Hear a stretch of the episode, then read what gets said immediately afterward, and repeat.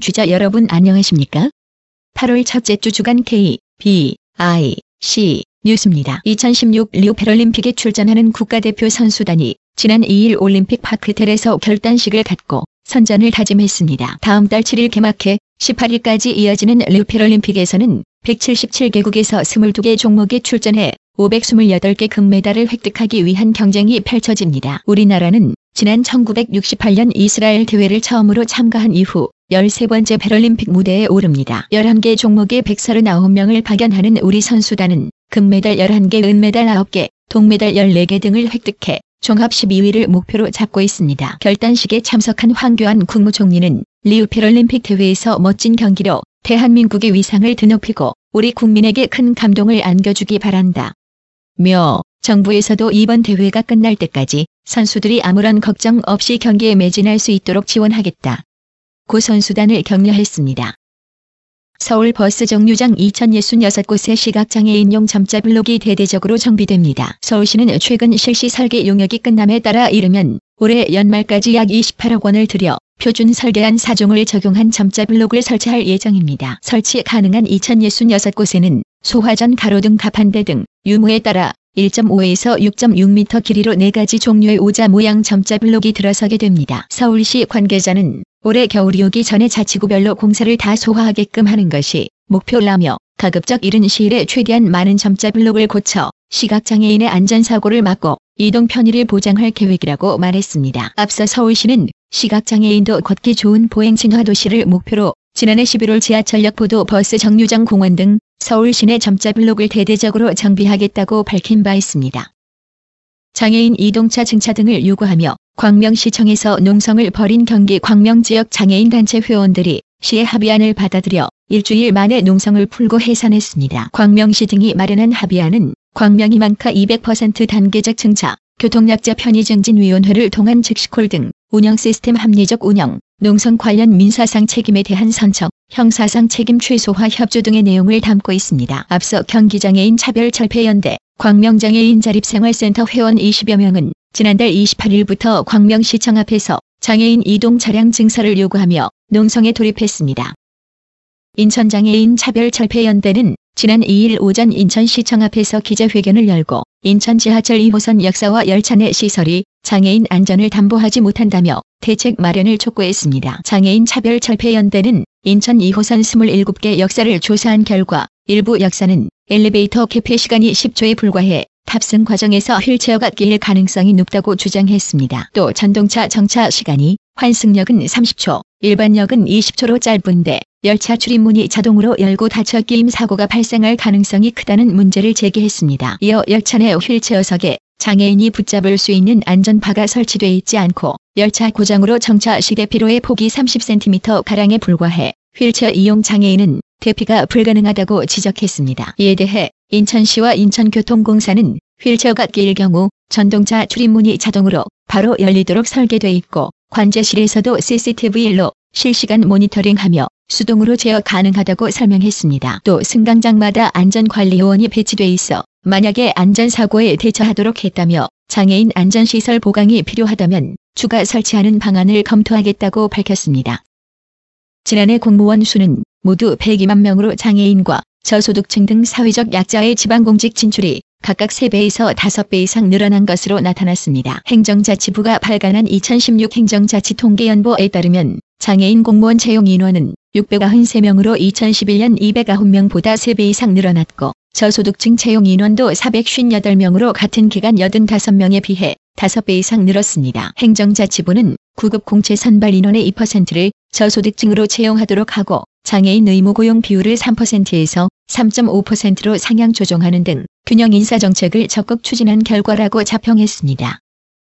사단법인 한국자폐인 사랑협회와 중앙장애아동 발달장애인 지원센터는 지난 1일부터 어제까지 닷새 동안 아이코리아 평생교육원에서 보건복지부 주최로 발달 장애 아동을 위한 부모 양육 기술 훈련 PST 연수를 실시했습니다. PST는 발달 장애 아를 둔 부모에게 포괄적인 양육 정보를 전달하고 양육 기술을 훈련하는 프로그램으로 세계보건기구와 미국 비영리단체 Autism Speaks가 개발해 미국, 캐나다, 러시아 등 70여 개국이 도입을 준비하고 있습니다. 한국은 그동안 한국자폐인 사랑협회가 도입을 추진해왔으며 중앙장애인 아동 발달장애인 지원센터를 통해 전국적으로 확대할 계획입니다. 이번에 마련된 PST 연수는 국내 PST 프로그램의 전반적인 관리와 운영, 개발을 담당하는 마스터 트레이너를 양성하기 위해 마련된 가운데 이 기간 PST 프로그램의 운영 체계에 대해 소개하고 프로그램이 국내에 적용될 때 필요한 요소들을 소개했습니다. 한국자폐인 사랑협회는 PST 프로그램이 양육자의 역량 강화뿐 아니라 양육 스트레스 감소를 통한 가족 전체의 질 향상에도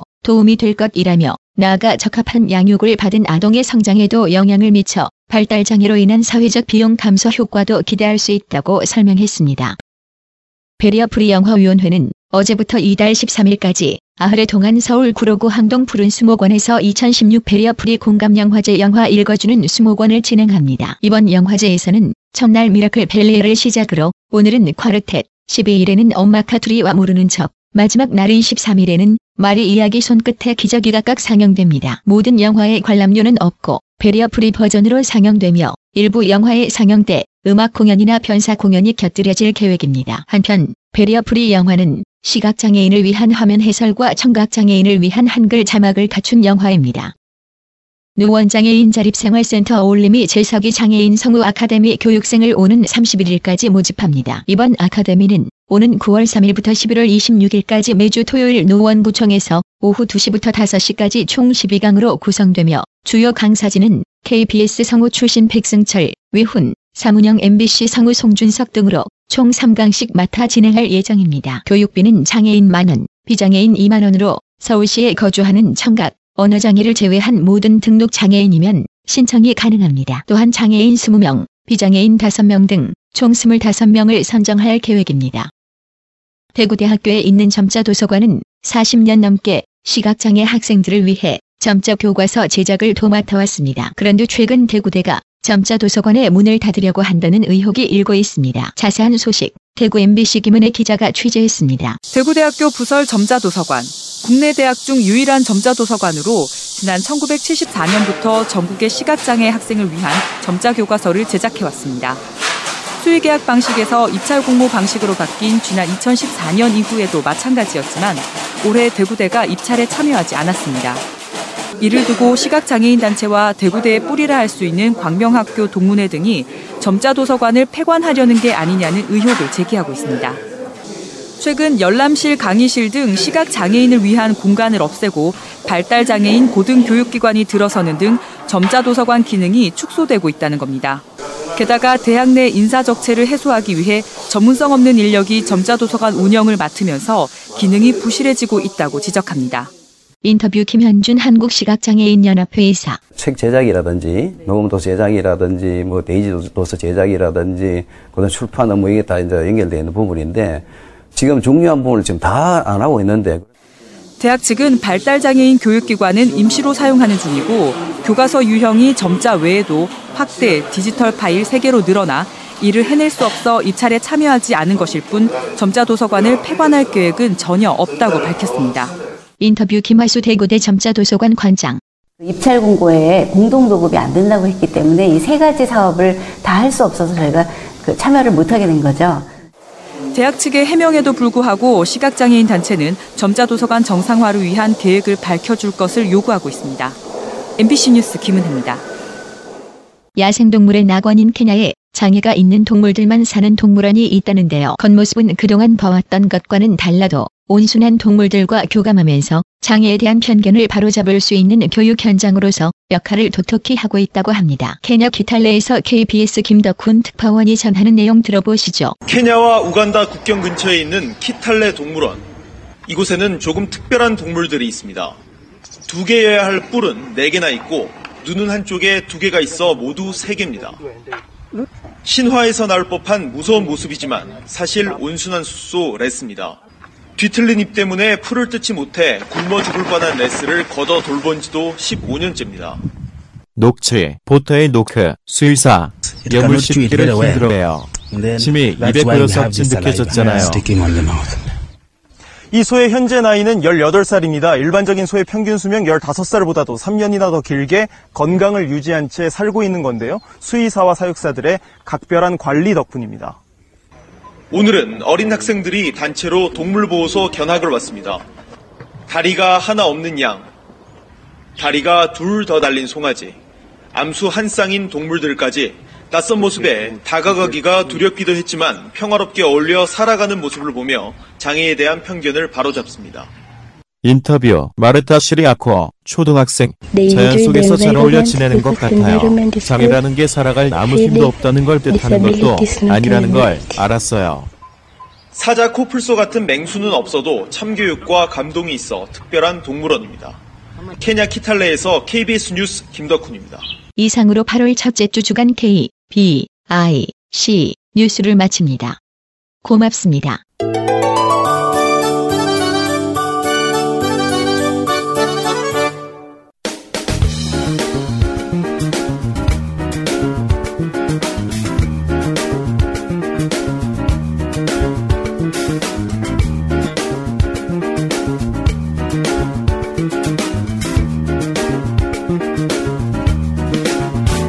지금 여러분께서는 한 주간의 장혁의 소식을 정리하는 KBIC 한라인을 듣고 계십니다.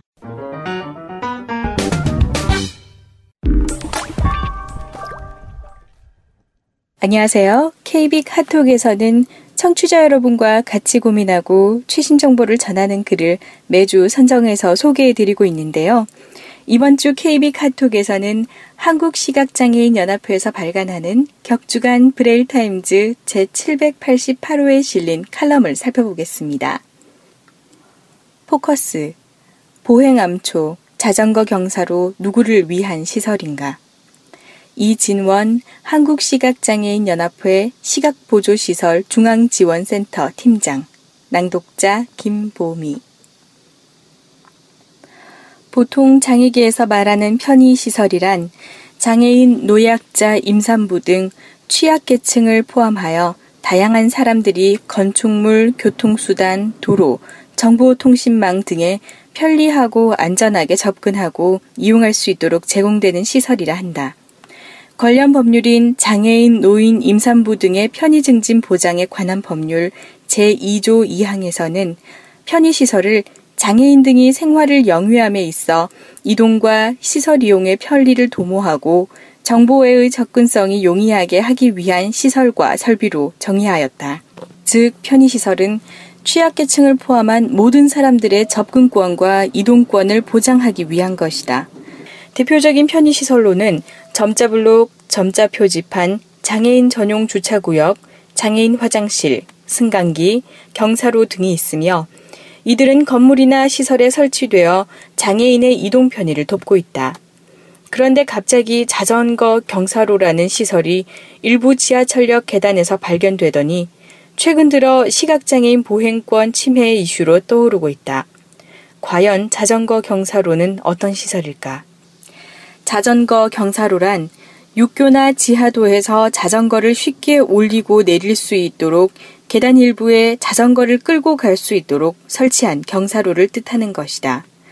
설치 방법은 자전거 설계 외형을 감안하여 이용에 따른 불편함을 최대한 줄이기 위해서 계단 측벽에서부터 35cm 이상 공간을 할애해야 하며 자전거 페달이 걸리지 않도록 경사로의 높이 차이를 7.5에서 10cm로 하도록 한다.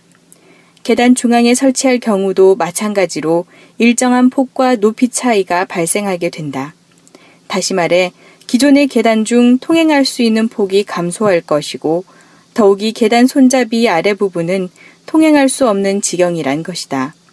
가령 이 시설이 시각장애인이 자주 통행하는 곳에 설치되었다고 가정해보자. 흰 지팡이로 독립보행하는 시각장애인이 계단을 인지하고 손잡이를 잡고 내려가는 순간 손잡이 하부에 있는 자전거 경사로 턱에 발이 걸려 넘어질 수도 있다. 운이 좋게 발이 걸리지 않더라도 발을 짚을 때 자전거 경사로로 인해 헛짚거나 발목이 꺾여 실족하는 등 대형 사고로 이어질 수 있는 위험천만한 상황인 것이다. 이런 대책 없는 시설이 어떤 연유로 설치된 것일까? 지난 2010년부터 안전행정부에서 자전거 이용의 활성화를 위해 육교나 지하도 등에 자전거 경사로를 설치하도록 권장하는 자전거 이용시설의 구조 시설 기준에 관한 규칙을 제정 발표하였고 서울특별시 등 지자체에서도 이 행정 지침을 기반으로 각 도시마다 매뉴얼이나 조례를 제정하여 설치하게 이르렀다. 현재 자전거 경사로는 서울, 인천, 대구, 부산, 광주 등 대도시 128개 지하철 역사에 설치되어 있고 이와 관련하여 민원도 계속적으로 발생하고 있다. 시각장애인의 민원뿐만 아니라 노약자의 민원도 만만치 않게 발생하고 있다. 이유인즉슨 자전거 경사로 때문에 계단 손잡이를 편하게 잡고 갈 수 없다는 것이다. 필자도 동시설에 개선을 촉구하기 위한 보도자료를 작성하고자 자료 수집차 경사로가 설치되어 있는 여의도역에 가보았다. 실제로 정말 위험할 뿐만 아니라 실제 자전거 경사로가 설치되어 있는 곳에 손잡이를 잡기 위해서는 자세가 어정쩡해져서 극심한 불편함을 경험할 수 있었다. 또한 계단 옆 경사로가 자전거 길 일산역서 막힌 두 바퀴 천국이라는 기사를 검색할 수 있었는데 내용은 자전거 경사로를 이용하는 것 자체가 힘들다는 내용이었다. 다시 말하면 실효성이 없다는 것이다. 어떻게 이런 시설이 우리나라 정부, 그것도 국민의 안전을 보장하기 위한 중앙행정부서의 지침에 담게 되었는지 참으로 아이러니하며 과연 자전거 활성화를 위한 지침에 보행약자에 대한 배려나 안정성에 대한 평가가 제대로 이루어졌을까 하는 의구심을 거둘 수 없다. 부디 자전거 사용자 입장뿐만 아니라 보행약자의 안전과 이동 편의도 동시에 만족할 수 있는 방안이 반드시 마련되어야 할 것이며 앞으로 우리 모두가 쾌적하게 보행할 수 있는 환경이 조성되기 위해 포커스를 넓혀 이와 같은 모순이 없길 기대해 본다. 참고로 우리 연합회는 자전거 경사로 제거 또는 설치 개선을 위해 행정자치부 담당자와 협의할 예정이며 이외의 동시설에 대한 자세한 내용은 연합회 홈페이지 알림광장에서 확인 가능하다. 고맙습니다.